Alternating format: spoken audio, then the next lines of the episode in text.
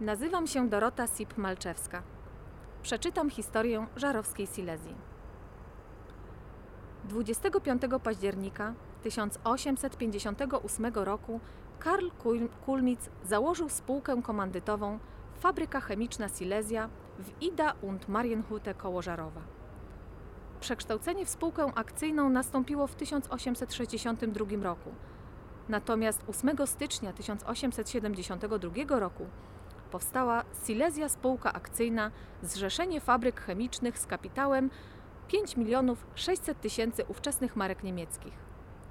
W 1922 roku większościowy pakiet akcji przejęły zakłady Reutgersa w Berlinie.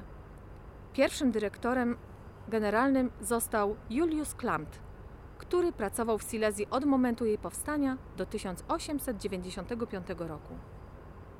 Po odkryciu pirytu na dzisiejszym obszarze zakładu rozpoczęto pozyskiwanie siarki.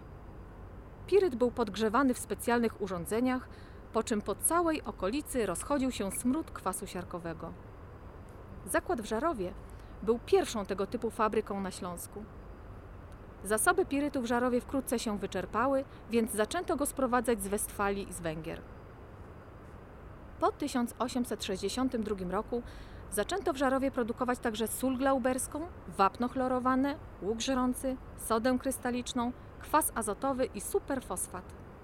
Rozwój gospodarki niemieckiej po wojnie 1870-1871 spowodował duży napływ kapitału, co pozwoliło na założenie wspomnianej spółki akcyjnej. Po 1872 roku powiększono zakład produkcji soli glauberskiej i sody, wybudowano zakład produkcji chloranu potasowego. Wybudowany w 1881 roku Wydział Produkcji Węglanu Potasowego był największym tego typu przedsięwzięciem w Niemczech.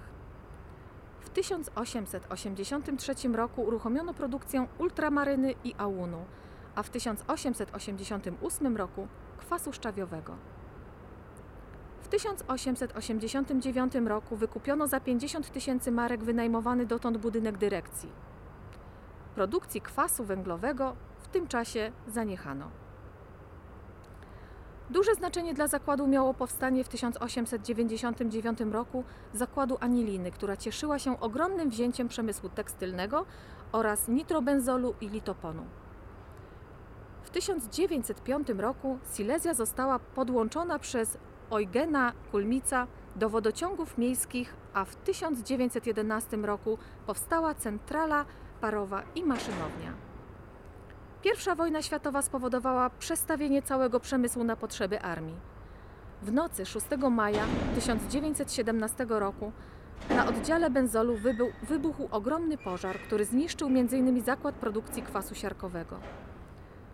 Okres po 1918 roku z rewolucją i inflacją i politycznymi i ekonomicznymi zmianami był bardzo ciężki dla Silesii. Ten czas niepewności co do dalszego istnienia zakładu, jak też ewentualnego przeniesienia go do Malczyc, zakończył się w 1924 roku. Dyrektorem fabryki został wtedy Peter Schlösser, który pełnił tę funkcję do 1941 roku. Wcześniej był m.in. dyrektorem fabryki litoponu w Leverkusen.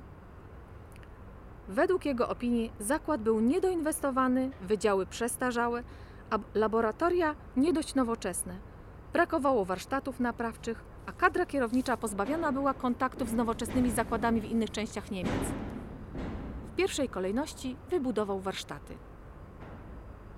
W 1925 roku otwarto oddział farb, a rok później urządzenia do otrzymywania kwasu siarkowego tzw. Tak metodą wieżową. W 1928 roku powstał Hendronol, Wydział Produkcji Środków Chwastobójczych, a od 1929 roku produkowano specjalny nawóz do kwiatów sprzedawany w opakowaniach od 100 gram do 25 kg. 17 marca 1937 roku powstała spółka Tiokol, mająca za zadanie produkcję i sprzedaż tworzyw elastycznych. Tiokol był wprowadzany na rynek w 1932 roku przez amerykańską firmę Trentol w Yardville jako kauczuk odporny na benzynę, benzol i olej. W 1936 roku dr Schlüsser podpisał umowę o współpracy obu firm. Nowy materiał był przydatny przy budowie zbiorników, rur, magazynowaniu paliw, później także produkcji kabli, sztucznej skóry i wielu innych dziedzinach. Po wybuchu II wojny światowej Tiokol miał decydujące znaczenie dla Silesii. W 1937 roku podjęto decyzję i przygotowano projekt budowy najnowocześniejszej fabryki superfosfatu w Europie. W 1941 roku prowadzono obiecujące próby.